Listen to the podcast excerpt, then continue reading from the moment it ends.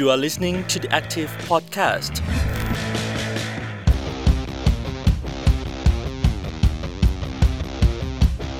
สวัสดีค่ะ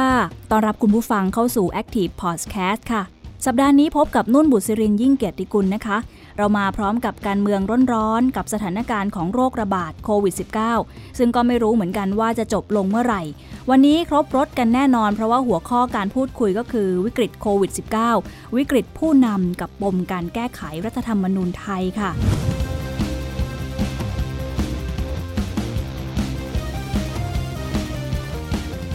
ตลอดช่วงสัปดาห์ที่ผ่านมานี้เราเห็นการประชุมร่วมรัฐสภา ลงมติกันสองสภา รับหลักการร่างที่ 13 ของพรรคประชาธิปัตย์และพรรคร่วมรัฐบาลอีกสองพรรคก็คือภูมิใจไทยและชาติไทยพัฒนาค่ะ หลายฝ่ายตั้งคำถามเลยนะคะ เป็นสัญญาณไม่ดีระหว่างพรรคร่วมรัฐบาลกับรัฐบาลหรือเปล่า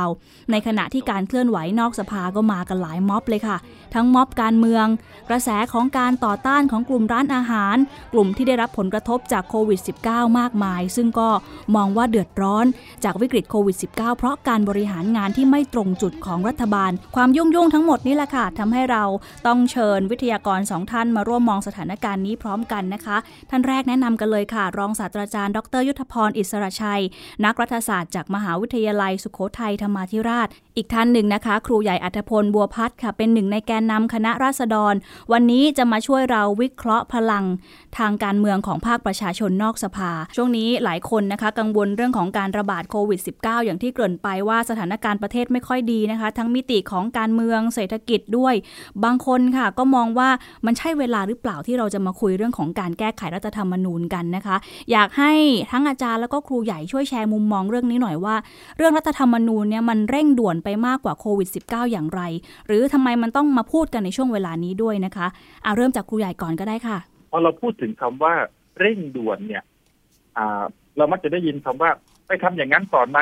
ไปทำเศรษฐกิจก่อนไหมไปแก้ปัญหาปากท้องก่อนไหมคือเราพูดจริงๆนะครับว่าเรื่องกฎหมายเรื่องรัฐธรรมนูญเรื่องสภาเรื่องปากท้องเนี่ย มันต้องไปด้วยกันทั้งหมด มันวิกฤตทุกเรื่อง ถ้าเราไม่แก้โควิด วิกฤตเศรษฐกิจวิกฤตปากท้องวิกฤตโรคระบาดก็ไม่จบ ถ้าเราไม่แก้เรื่องรัฐธรรมนูญ วิกฤตทางสังคมการเมืองก็ไม่จบอืมดังนั้นมันไม่มีอะไรที่จะสำคัญไปกว่ากัน แล้วก็อ่ามันไม่ได้แบกอยู่ที่หน่วยงานหน่วยงานเดียว รัฐมีเครื่องมือมากมาย มีกระทรวงมากมายมี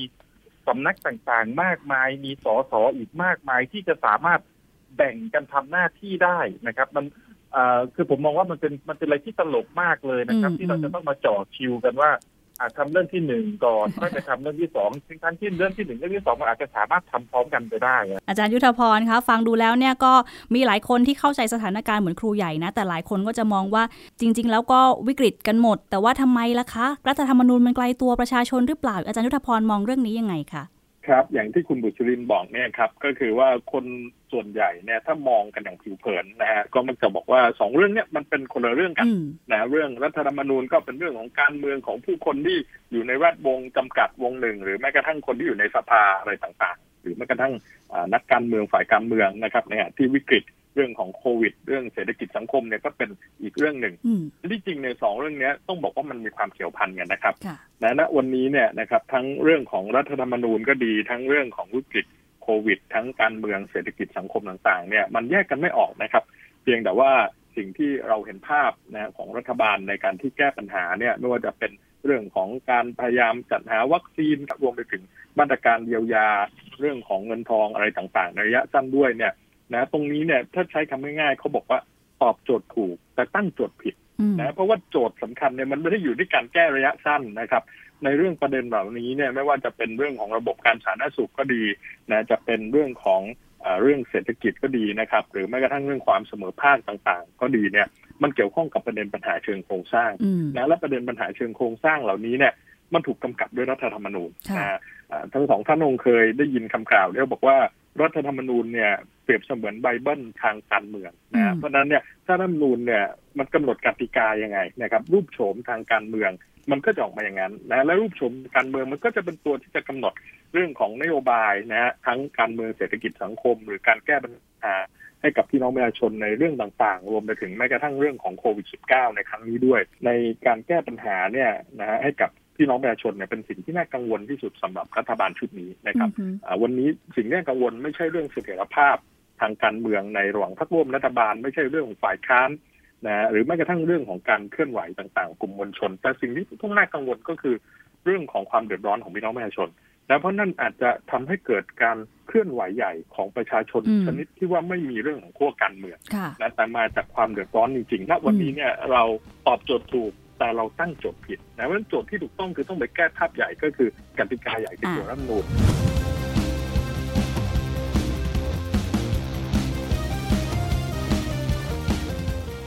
ดูเหมือนว่าคำว่าตอบโจทย์ก็คือการแก้ปัญหาเฉพาะหน้าแหละ แต่ว่าโจทย์ใหญ่เรื่องรัฐธรรมนูญเนี่ยกลับไม่ค่อยถูกพูดถึงสักเท่าไหร่ทีเนี้ยพอเห็นหลายวิกฤตที่มันเกิดขึ้นตรงเนี้ยค่ะ แล้วเราก็สรุปกันว่าที่มาสำคัญเนี่ยก็คือปมปัญหาของรัฐธรรมนูญ 60 เนาะตอนก่อนหน้านี้ก็มีหลายฝ่ายที่ออกมาเสนอตัดอำนาจสว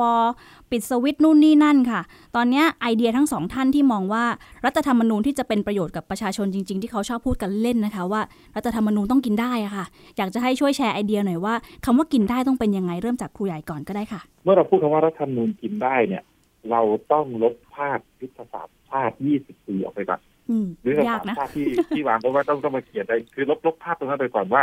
เฮ้ยรัฐธรรมนูญมันคงไม่ได้ไปบรรจุว่าเราจะดำเนินนโยบายทางเศรษฐกิจแบบใดดำเนินนโยบายทางสาธารณสุขแบบใดไว้ในนั้นเพราะตรงนั้นมันจะมีเรื่องของอแผนพัฒนาเศรษฐกิจแห่งชาติ มีเรื่องของนโยบายที่พรรคการเมืองแต่ละพรรคการเมืองเนี่ย จะต้องนำเสนอหาเสียง แล้วก็เพื่อเพื่อให้ได้รับเลือกเข้าไปเพื่อไปขับเคลื่อนนโยบายเหล่านั้นดังนั้นไอ้พวกนโยบายในการขับเคลื่อนเศรษฐกิจ นโยบายในการสาธารณสุขต่างๆเนี่ย ไม่จำเป็นต้องบรรยัติไว้ในรัฐธรรมนูญแต่รัฐธรรมนูญกินได้เนี่ย จะต้องทำให้ประชาชนได้แสดง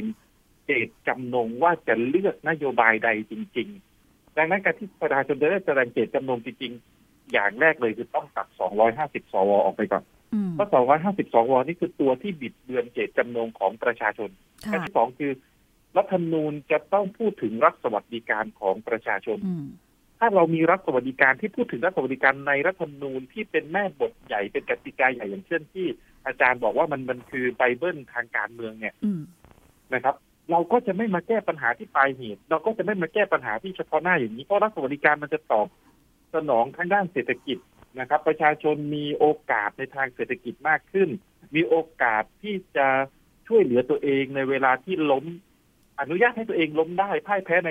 ระบบเศรษฐกิจแบบทุนนิยมได้ มีโอกาสที่จะดูแลในเวลาเจ็บป่วยได้อืมอย่างเงี้ย อันนี้คือผู้พื้นฐานนะฮะรัฐสวัสดิการค่ะยังมีอีกมากมาย นี่คือทั้งปัญหาเศรษฐกิจสังคมการเมืองสุดท้ายแล้วมันต้องไปอยู่ที่รัฐธรรมนูญแต่ไม่ใช่การไปกำหนดนโยบายรัฐไว้ในรัฐธรรมนูญนะฮะภาวะวิกฤตโควิดอย่างเงี้ยถ้าถ้าลองคิดดูว่าเรามีรัฐสวัสดิการที่ดีด้านการรักษาพยาบาล การแก้ไขปัญหาเฉพาะหน้ารายวันนะเจ้านะจ๊ะแบบเนี้ยอาจจะไม่เกิดขึ้นใน ในประเทศนะครับ โอเคขอบคุณครับ ก็จากที่ครูใหญ่พูดมาเนี่ยจะเห็นภาพใหญ่ของข้อเรียกร้องของภาคประชาชนเนาะของคณะราษฎรที่ออกมาเคลื่อนไหวเนี่ยก็จะมีประเด็นหลัก ๆ ประมาณนี้เหมือนกันคือปิดสวิตช์สวนะคะ ยุทธศาสตร์ชาติ 20 ปีเนี่ยไม่เอาแล้วก็เรื่องขององค์กรสารรัฐธรรมนูญด้วยนะรวมถึงรัฐสวัสดิการที่เคลื่อนไหวกันมาตลอด เรื่องนี้ค่ะอาจารย์ยุทธพรพอพูดถึงเรื่องของการตัดอำนาจสวปิดสวิตช์อะไรอย่างเงี้ยดูเหมือนจะเป็นทางตันแล้วหรือเปล่า เพราะว่าพอดูจากร่างที่รัฐสภาลงมติไปสองสภารับหลักการก็คือร่างที่ 13 ของพรรคประชาธิปัตย์ใช่ไหมคะอาจารย์คะ ซึ่งก็ดูแล้วเนี่ยจะไปเน้นเรื่องของการแก้ปัญหาระบบเลือกตั้งซะมากกว่าหรือเปล่า มันเป็นปัญหาหรือเป็นสัญญาณอะไร ในการแก้รัฐธรรมนูญของของไทยในเวลานี้คะอาจารย์คะครับ คือถ้าพูดถึงเรื่องของรัฐธรรมนูญกินได้นะครับอืมก็ผมคิดว่าสั้น ๆ เลยนะฮะรัฐธรรมนูญกินได้คือรัฐธรรมนูญที่ประชาชนสัมผัสได้นะจ๊ะ นะรัฐธรรมนูญกินได้คือรัฐธรรมนูญที่ประชาชนสัมผัสได้ครับนะฮะอ่าเพราะอะไรเพราะว่าเดี๋ยวนี้เนี่ยนะครับต้องบอกว่ากระบวนการในการมีส่วนร่วมของประชาชนเนี่ยมันต่างจากในอดีตนะครับอ่าซึ่งในอดีตเนี่ยการขยายตัวของการมีส่วนร่วมความต้องการอ่าในเชิงนโยบายนะครับ หรือว่าการแก้ปัญหาอะไรต่างๆ ให้กับประชาชนเนี่ยรวมไปถึงปัจจัยที่อ่ามันท้าทายเนี่ยมันไม่ไม่เหมือนกับในยุคปัจจุบันนะครับอืมเพราะฉะนั้นเนี่ยตัวรัฐธรรมนูญเนี่ย ก็ต้องสามารถที่จะตอบสนองนะครับ ต่อสิ่งเหล่านี้ได้ด้วย ดังนั้นเนี่ยการที่บอกว่ารัฐธรรมนูญที่ประชาชนสัมผัสได้ก็ต้องสัมผัสได้ตั้งแต่ที่มาเนื้อหาและกระบวนการนะครับ ในส่วนของที่มาเนี่ยนะฮะอย่างที่คุณบุษรินบอกเมื่อสักครู่ครับว่าพอมีการเสนอนะครับ ในการที่จะแก้ไขรัฐธรรมนูญครั้งนี้เนี่ยที่จริงเสนอไปสิบสี่ร่างด้วยซ้ำไปแต่ค่ะว่ามีอยู่หนึ่งร่างที่ไม่สามารถจะบรรจุได้นะครับอืมเพราะไปเกี่ยวกับคำนิสัยสารรัฐธรรมนูญก็ เหลือเพียงแค่ 13 ร่างอืมอันนี้ 13 ร่างปรากฏว่าตกเรียบเลยอ่านะฮะมีร่างเดียวของพรรคประชาธิปัตย์ที่เข้าไปได้นะซึ่งร่างเนี้ยที่ผ่านเข้าไปได้ก็เพราะว่าในเนื้อหาของร่างนี้มันไม่ได้มีอะไรมากอืมนะมีแค่สองเรื่องเท่านั้นนะครับหนึ่งก็คือกำหนดว่าสสมีสองประเภทนะครับแบบแบ่งเขตเลือกตั้ง 400 บัญชีรายชื่อร้อยหนึ่งนะแล้วก็สองคือกำหนดว่ามีบัตรเลือกตั้งสองใบนะครับอ่าแล้วก็สองใบนั้นเนี่ยไม่มีความสัมพันธ์เกี่ยวข้องกันด้วยนะครับอืมหรือที่เราเรียกว่าระบบคู่ขนานนั่นเอง นะเพราะฉะนั้นพอมันไม่มีอะไรมากตรงนี้นมันก็เลยแสวงหาจุดร่วมได้ง่ายนะไม่ว่าจะเป็นจากสสรัฐบาลฝ่ายค้านหรือแม้กระทั่งจากสวนะครับค่ะอ่าดังนั้นตรงนี้เนี่ยก็เลยทำให้การแก้รัฐธรรมนูญครั้งเนี้ยก็ต้องบอกว่าที่มาของการแก้เนี่ยมันก็จะเหมือนเดิมนะครับ ก็คือไม่ได้มีส่วนที่จะเปิดพื้นที่นะหรือเป็นสะพานเชื่อมให้กับพี่น้องประชาชนเนี่ยในการที่จะเข้าไปมีส่วนร่วมต่างๆเนี่ยนะครับอ่าในทางการเมืองหรือการไปร่วมขีดเขียนกติกาต่างๆเนี่ยได้นะครับ ซึ่งเนี่ยมันก็จะสภาวะคล้ายๆ กับตอนที่ร่างรัฐธรรมนูญปี 40 คือจะเป็นอ่ามีคณะกรรมการร่างรัฐธรรมนูญอยู่ 20 คนประธานอีกหนึ่งเป็น 21 เท่านั้นเองนะค่ะที่กำหนดอ่ารัฐธรรมนูญปี2560แล้วก็เป็นปัญหาในทุกปัจจุบันนี้นะในขณะเดียวกันเนี่ยกระบวนการทั้งนี้แม้จะเป็นรัฐสภาที่ส่วนหนึ่งคือสสในการเลือกตั้ง แต่อย่าลืมว่าอีกส่วนหนึ่งก็คือสวอืมนะซึ่งก็ยังคงมาจากการเสนอแต่งตั้งโดยคอสชตาม บทเฉพาะการใน 5 ปีแรกตรงนี้อยู่ และดังนั้นเนี่ยสวเนี่ยจึงเป็นกติกาสำคัญเลยนะครับ ในการที่จะเป็นอุปสรรคเลยนะครับ ในการที่จะทำให้การแก้ไขรัฐธรรมนูนเนี่ยเดินหน้าได้หรือไม่ เพราะนั้นถ้าการดำรงคงอยู่ของสว ในการเป็นบทบาทที่ผมใช้คำว่าสภาถ่วงดุลในกับสสที่มาจากการเลือกตั้งอยู่แบบเนี้ย กติกาในรัฐธรรมนูญ60 หลายส่วนก็จะถูกสวเนี่ยเข้ามามีส่วนร่วมในการดำเนินกิจกรรมทางการเมืองทั้งหมดเหรมืวอมนไปเดิมถึงแม้กระทั่งมาตรา 256 ด้วยก็ค่ะเหมือนเดิมนะครับค่ะอ่าส่วนที่สองก็คืออุปสรรคจากคำวินิจฉัยสารรัฐธรรมนูญนั่นแหละที่เราคุยกันเมื่อสักครู่ครับว่าร่าง 256 ที่จะไปแก้ทั้งฉบับเนี่ยก็เข้าไปไม่ได้เพราะมันมีคำวินิจฉัยสารรัฐธรรมนูญที่อืมบอกเอาไว้อยู่เรื่องต้องไปทำประชามติถามประชาชนก่อนค่ะนะหรือแม้กระทั่งเรื่องของพลังทางสังคม ซึ่งวันนี้เนี่ยอ่า การแบ่งขั้วทางการเมืองในสังคมเนี่ยแหละที่ทำให้พลังในการเรียกร้องมันอาจจะอ่าไม่ได้มีการตกผลึกเป็นหนึ่งเดียวเสียทั้งหมดนะครับอ่าหรือแม้กระทั่งการแทรกแซงจากรัฐนะครับในกระบวนการของการสร้างและพัฒนาประชาธิปไตยนะหรือแม้กระทั่งกฎหมายประชามติ ซึ่งดูเหมือนว่าผ่านแล้วประชชจะมีโอกาสได้มีค่ะส่วนร่วมผ่านแล้วอืมนะครับ แต่พอเข้าจริงไม่ได้มีส่วนร่วมจริงอืๆมดังนั้นไอ้การมีส่วนร่วมตามกฎหมายประชามติดังกล่าวเนี่ย ผมใช้คำว่ามันเป็นเพียงแค่มายาคตินะคือหมายถึงว่า ถูกทำให้เชื่อว่ามีส่วนร่วม แต่ที่จริงไม่ได้มีส่วนร่วมเพราะว่าการจะเสนอประชามติได้ต้องผ่านช่องทางของคณะรัฐมนตรีนะครับ ดังนั้นเนี่ยกระบวนการต่างๆไม่ว่าจะถูกเสนอมาจากแม่น้ำสายไหนก็ตามทุกสายต้องผ่านนะฮะตามช่องทางนี้ทั้งหมด แล้วเพราะฉะนั้นท่าท่านตีเนี่ยเหมือนกับเรือที่ไปขวางคลองสุเอตนะฮะก็ ติดขัดอยู่ตรงนั้นเลยคอารับจารย์คะคลองซูเอตที่บอกเนี่ยเรือมันสามารถที่จะแบบว่าเขาเรียกว่าอะไรคะ แตกกันเองได้ไหม เพราะว่าถ้าเป็นสัญญาณทางการเมืองที่ดูตอนเนี้ยอาจารย์การโหวตร่างที่ 13 ของพรรคประชาธิปัตย์เนี่ยก็คือมีพรรคร่วมเข้าไปโหวตครับด้วยใช่ไหมคะ อันเนี้ยมันมีปัญหาอะไรครับระหว่างรัฐบาลกับพรรคร่วมบ้างไหมในสภานะคะ คือแน่นอนว่าในภาวะรัฐบาลผสมเนี่ยเราจะเห็นเสถียรภาพทางการเมืองเนี่ยเป็นสิ่งที่เกิดขึ้นได้ยากอยู่แล้วนะครับ รัฐบาลชุดนี้ตั้งแต่ตั้งรัฐบาลมาก็จะมีความรุ่มรุ่มดอนดอนๆเนี่ยมีอยู่โดยตลอดนะครับ ไม่ว่าจะเป็นเรื่องของเสียงปริมน้ำพอเสียงปริมน้ำหายไปก็มีการต่อรองในพลังประชารัฐอ่าพอพลังประชารัฐการต่อรองหายไปเพราะเปลี่ยนหัวหน้าพรรคนะหรือเกลี่ยตำแหน่งลงตัวก็มาต่อรองอ่า ในพรรคร่วมรัฐบาลเช่นภูมิใจไทยกับพลังประชารัฐกับประชาธิปัตย์อะไรต่างๆแบบอืเนี้ยมและดังนั้นสภาพแบบนี้ต้องบอกว่าเป็นสิ่งที่ที่เราคงจะต้องเห็นอย่างเงี้ยไปเรื่อยๆนะครับค่ะตลอดอายุรัฐบาลอืมแต่ในส่วนของการแก้ไขรัฐธรรมนูญเนี่ยมันเป็นประโยชน์ของแต่ละพรรคการเมืองนะแล้วก็มันก็จะเป็นเรื่องของอนาคตในการเลือกตั้งนะของพรรคการเมืองต่างๆ ด้วยเพราะฉะนั้นเราเห็นได้ว่า แต่ละพรรคเนี่ยก็มีเป้าหมายเป็นการเฉพาะค่ะนะพรรคร่วมรัฐบาลที่ร่วมรัฐบาลครั้งนี้ก็เพื่อเลือกตั้งครั้งหน้าแล้วร่วมรัฐบาลครั้งนี้เพื่อเลือกตั้งครั้งหน้าเขาก็ต้องกำหนดกติกาที่มันเป็นประโยชน์อืมกับตัวเองนะครับเพราะฉะนั้นเราจะเห็นได้ว่าการแก้รัฐธรรมนูญครั้งเนี้ยมันจึงมีสองส่วน ถ้าเราถอดรหัสออกมานะฮะส่วนที่หนึ่งก็คือเป็นการแก้ในประเด็นปัญหาเชิงโครงสร้าง ซึ่งเนี้ยมันสะท้อนให้เห็นการต่อสู้เชิงอุดมการณ์นะทั้งอุดมการณ์อาจจะเรียกได้ว่าฝ่ายที่สืบทอดมาจากคอสช เช่นเอ่อ สวนะครับ หรือพรรคแกนหลักเช่นพลังประชารัฐ กับอีกฝั่งหนึ่งก็คืออุดมการที่มาจากการเลือกตั้งนะคือพรรคฝ่ายค้านนะครับ และอีกส่วนหนึ่งคือพรรคร่วมรัฐบาลบางส่วนนะซึ่งแม้กระทั่งเขาร่วมรัฐบาลด้วยกันเนี่ยเขาก็ยังไม่ได้เห็นตรงกันทั้งหมดเพราะว่ามันก็เป็นผลประโยชน์แต่ละพรรคเพียงแต่ว่าความเข้มอ่อนของโทนเนี่ยระหว่างฝ่ายค้านกับพรรคร่วมเนี่ยอาจจะไม่เท่ากันนะแต่ประเด็นเหล่านี้มันจะสะท้อนการแก้ในเชิงโครงสร้างหมดเลยครับ เช่น การแก้ปิดสวิตช์สว272 ไม่ให้มาร่วมโหวตเลือกนายกอืมนะการเสนอให้มีนายกคนในนะครับ หรือว่านายกที่มาจากสสนะสิ่งเหล่านี้สะท้อนว่าฝ่ายการเมืองต้องการมีบทบาทนำนะในการเมืองมากกว่าฝ่ายที่มาจากการแต่งตั้งจากสมัยคอสชนะหรือประเด็นอื่นๆ ที่ต้องการรื้อถอนอำนาจคอสชนะครับ คือยุทธศาสตร์ชาติ 20 ปีสองห้าหกแก้รัฐนูนทั้งฉบับนะครับ ยกเลิกสองเจ็ดเก้าคือรับรองประกาศคำสั่งคอสช แต่สิ่งที่น่าเสียดายคือประเด็นเหล่านี้ตกเรียบนะฮะตกเรียบหมดครับแต่ประเด็นที่มาผ่านเนี่ยมันกลายเป็นกลุ่มที่สองนะฮะที่เป็นการแก้เพื่อประโยชน์ของแต่ละพรรคซึ่งก็เป็นประเด็นเชิงเทคนิคนะไม่ว่าจะเป็นเรื่องของบัตรเลือกตั้งสองใบนะครับแต่ประเด็นอื่นๆ ที่เป็นของพรรคร่วมเนี่ยเช่นเรื่องของกระจายอำนาจสิทธิเสรีภาพหลักประกันรายได้ประชาชนหรือการตรวจสอบปปชนี่ก็ตกเรียบเหมือนกัน ในขณะที่สิ่งซึ่งพลังประชารัฐนะแอบซ่อนเอาไว้คือมาตรา144 ตัดบทลงโทษสสที่มีผลประโยชน์ทับซ้อนกับเรื่องของงบประมาณนะครับ กับ1.5คือตัดบทลงโทษสสที่ไปแทรกแซงระบบราชการเนี่ย ตรงนี้ก็ตกไปเช่นเดียวกัน แต่เชื่อว่าถ้าไม่มีกระแสสังคมก็อาจจะผ่านนะครับ แต่เพราะเอิญมีกระแสสังคมขัดขานเยอะก็เลยตกไปก็ผ่านเฉพาะในเรื่องบัตรเลือกตั้ง แล้วพอผ่านแบบนี้นะครับ ถึงแม้จะมีความเห็นที่ต่างกันในทักร่วม แต่ถ้าประโยชน์ตรงปลายทางมันตรงกัน นะยังไงก็ดีผมเชื่อว่าโอกาสที่จะโหวตนะก็เป็นไปได้เพียงแต่ว่าเราอาจจะเห็นกลุ่มซึ่งทัดค้านรัฐนูลฉบับนี้ไม่ว่าจะเป็นสวบางส่วนนะครับ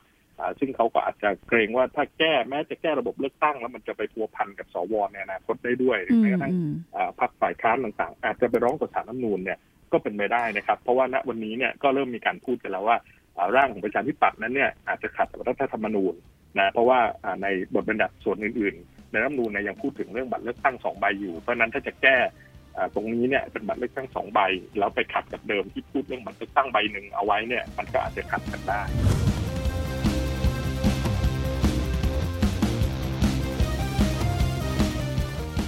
พอมาเห็นภาพบรรยากาศในสภาที่ดูแล้วเนี่ยดูไม่มีความหวังในการแก้รัฐธรรมนูญหรือว่าจะยกร่างฉบับใหม่ขึ้นมาเลย แต่ว่า นอกสภาเราก็เห็นความเคลื่อนไหวของรัฐธรรมนูญฉบับประชาชนหลายรอบแล้ว รอบที่แล้วเนี่ยก็เห็นบทเรียนของการถูกปัดตกมาแล้วอาถามตรงๆ เลยว่ารอบนี้การเคลื่อนไหวเนี่ยหวังแค่เชิงสัญลักษณ์หรือจริง ๆ แล้วมั่นใจว่ามีสัญญาณที่จะเป็นสัญญาณบวกสำหรับการเคลื่อนไหวของพรรคประชาชน ทุกคนตั้งคำถามนี้ สรุปแล้วไอ้รัฐธรรมนูญฉบับที่เรากำลังพยายามเสนอกันเนี่ย โดยกลุ่มของอาจารย์ปิยบุตรใช่ไหมฮะค่ะ resolution ใช่ไหมคะมันจะสร้าง ความเปลี่ยนแปลงได้จริง ๆ หรือไม่เราเห็นความหวังตรงนั้นหรือไม่ ถ้าเราพูดอย่างไม่หวังเลยเนี่ย ก็จะดูทำร้ายจิตใจตัวเองและและกระบวนการจนเกินไปนะครับ แต่ถ้าเราดูพูดว่าโอ้ยหวังมากเลยมันต้องเปลี่ยนได้แน่นอนเนี่ย ก็จะดูโลกสวยจนเกินไปดังนั้นในในความอกหักเนี่ย ยิ่งยิ่งอกหักมากเท่าไหร่เนี่ย แรงขับเคลื่อนที่ที่จะให้หมดน้ำอดน้ำทนก็จะยิ่งมากขึ้นนะครับ อย่างน้อยฉบับเนี้ยผมมองว่ามันคือฉบับความหวังอีกครั้ง แต่คงไม่ได้หวังมาก แต่ถ้ามันเป็นไปได้ก็คงจะดีพอสมควร ในเชิงสัญลักษณ์ก็คงจะเป็นการตบหน้าอีกครั้งนะครับ ว่ายังยืนยันประชาชนยังยืนยันที่จะต้องแก้ไขรัฐธรรมนูญ หรือแม้ทำไปได้ถ้าทำได้ทั้งหมดจริง ๆ ถึงขั้นที่สุดจริง ๆ เนี่ย ก็คือต้องร่างใหม่อย่างที่อาจารย์พูดว่า ที่มาก็ต้องชัดเจนว่าประชาชนจับต้องถึงที่มาได้ เนื้อหาประชาชนก็ต้องจับต้องได้นะครับ ดังนั้นไอ้ที่แก้ไขกันอยู่ตอนนี้หรือร่างที่ผ่านและร่างที่ตกมันคือฉบับของการตกลงกันของฝ่ายการเมือง ว่าเราจะเอากติกาแบบไหนในการเลือกตั้งแค่นั้นเองไม่มีเรื่องอื่นเลย นอกจากเรื่องของกติกาการเลือกตั้ง เราจึงเห็นความอกหักในอกหักในอกหัก อกหักแรกคืออกหักจากไอรอ แล้วก็อาจจะอกหักในฉบับที่กำลังรณรงค์กันอยู่ แล้วก็อาจจะอกหักในฉบับที่สภาก็ผ่านร่างที่จะแก้ไขกันอยู่คือสุดท้ายไอ้ฉบับอกหักที่สามที่สภาผ่านร่างกันอยู่เนี่ย มันไม่ได้ตอบสนองความต้องการของประชาชนยกเว้นการตอบสนองว่าเราจะเอากติกาการเลือกตั้งแบบไหน ใครจะได้เปรียบเสียเปรียบในกติกาแบบใด ผมอายุสามสิบเอ็ดปีผ่านการเลือกตั้งมานับก่อน สองครั้งหรือสามครั้งเนี่ย ความตลกความตลกในชีวิตผมก็คือ ผมไม่เคยเลือกตั้งในกติกาเดิม อืม เปลี่ยนทุกรอบการเลือกตั้งครั้งที่เป็นกติกาเดิม อืมเปลี่ยนทุกรอบ แล้วรอบหน้าก็อาจจะเป็นกติกาแบบ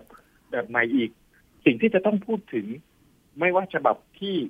กำลังรณรงค์อยู่ตรงนี้ มันจะถูกปักตกอีกปกหักซ้ำแล้วซ้ำเล่าอีก หรือแม้แต่ฉบับที่คงจะผ่านแหละ ในการแก้ไขแค่กติกาการเลือกตั้งผ่านแต่ก็คือความอกหักอยู่ดีนะครับ เพราะว่ามันไม่ใช่ ไม่ใช่การแก้ไขที่มาจากประชาชน ไม่ใช่ค่ะการแก้ไขที่เป็นเสียงของประชาชนต้องการจริง ๆ เนี่ยอือหือสุดท้ายเราก็ต้องรณรงค์กันต่อไป จนกว่าเราจะได้รัฐธรรมนูญที่มาจากประชาชนอย่างที่อาจารย์ได้อธิบายไปแล้วว่า ทั้งขั้นตอนเนื้อหาขบวนการหรือแม้แต่ผลเนี่ย มันต้องเป็นการแสดงเจตจำนงของประชาชนและประชาชนจับต้องได้จริงอือหือครับแสดงว่าถ้าจากเท่าที่ฟังมานี่คือ สัญญาณบวกจากฝ่ายการเมืองที่ภาคประชาชนเห็นเนี่ยยังไม่มีเลยใช่ไหมๆผมยังไม่เจอสัญญาณบวก จากฝ่ายการเมืองยกเว้นว่า อาจจะต้องมีการอภิปรายอะไรกันในสภาโดยฝ่ายการเมืองอืมที่จะต้องนำร่างนี้เข้าไปพิจารณา และจะปัดตกหรือไม่ปัดตกเนี่ยค่ะคงเป็นอีกเรื่องหนึ่งแต่สัญญาณบวกว่าอ่า จะพิจารณาแก้ไขตามเนี้ยคงมีน้อยมาก เพราะว่าตอนเนี้ยผมรู้สึกว่าฝ่ายสภาเองก็มุ่งไปที่แค่การแก้ไขกติกาการอืมเลือกตั้งอืมเป็นหลัก ต่อไปที่สัญญาณบวกนอกสภามีบ้างไหม เพราะว่าตอนนี้มีหลายกลุ่มที่ออกมาเคลื่อนไหวนะ ทั้งกลุ่มที่ไม่เอานายกเสนอนายกคนนอก รวมถึงกลุ่มรัษฎรเอง ดูแล้วจะมีพลังในการที่จะเข้าไปขยื่นรัฐบาลอะไรยังไงบ้างไหมคะอ่าสิ่งที่เห็นได้อย่างหนึ่งก็คือว่า ตอนเนี้ยมีหลายกลุ่มมาก ไม่ว่าจะเป็นกลุ่มของคุณทนายนกเขาอืมกลุ่มของคุณจตุพรกลุ่มของราษฎรเองเนี่ย บางกลุ่มสองข้อบ้าง บางกลุ่มสามข้อบ้าง บางกลุ่มสี่ข้อบ้างเนี่ยอืมแต่อย่างหนึ่งเราเห็นแม่น้ำร้อยสายที่มีเป้าตรงกันอย่างน้อยสองข้อ นั่นก็คือ คุณประยุทธ์จันทร์โอชาและองคาพยพเนี่ย จะต้องยุติบทบาททางการเมืองนะครับอือฮึการไม่เอาสวและการแก้รัฐธรรมนูญใหม่อืมทุกหมวดทุกมาตราเนี่ย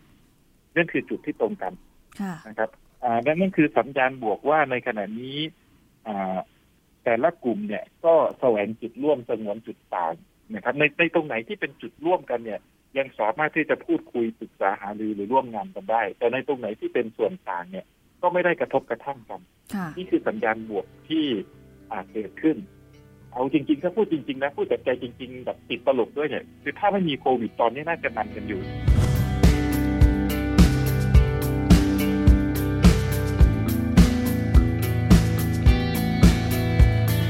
จารย์ยุทธพรมองปัญหาในสภามาตลอด ถ้ามองไปนอกสภาล่ะคะ อาจารย์การที่มีหลายกลุ่ม หลายเวทีออกมาพร้อมกันแบบนี้ อาจารย์มองว่าเป็นข้อดีข้อเสียยังไงบ้างคะครับคือจริงๆเนี่ยต้องบอกว่าเป็นข้อดีนะครับ เพราะว่าการเคลื่อนไหวในทางสังคมการเมืองเนี่ยก็จะเป็นพลังที่ทำให้ประชาชนเนี่ยสามารถที่จะต่อรองกับรัฐได้นะแต่ถ้าสังคมยังมีเรื่องการแบ่งขั้วทางการเมืองหรือที่เราเรียกว่า polarization เนี่ยนะซึ่งมันสืบเนื่องมาตลอด 10 กว่าปีเนี่ย พลังตรงเนี้ยมันจะเกิดขึ้นได้ยากนะครับอืมอืมมันไม่เหมือนกับตอนสมัยตอนรัฐธรรมนูญปี 2540 นะซึ่งในเวลานั้นเนี่ยมันมีทั้งพลังทางสังคมที่สืบเนื่องมาจากเอ่อเหตุการณ์พฤษภาคมปี 2535 ด้วย แล้วก็เรื่องของวิกฤตเศรษฐกิจในปี 2540 นะด้วยนะครับ ดังนั้นตรงนี้ก็ต้องบอกว่าต้องรอนะว่าเมื่อไหร่ก็ตามที่หน้าต่างแห่งโอกาสเนี่ยมันเปิดนะครับ โอกาสของประชาชนก็จะเกิดขึ้นได้นะซึ่งหน้าต่างโอกาสจะเปิดหรือไม่เปิดอย่างไร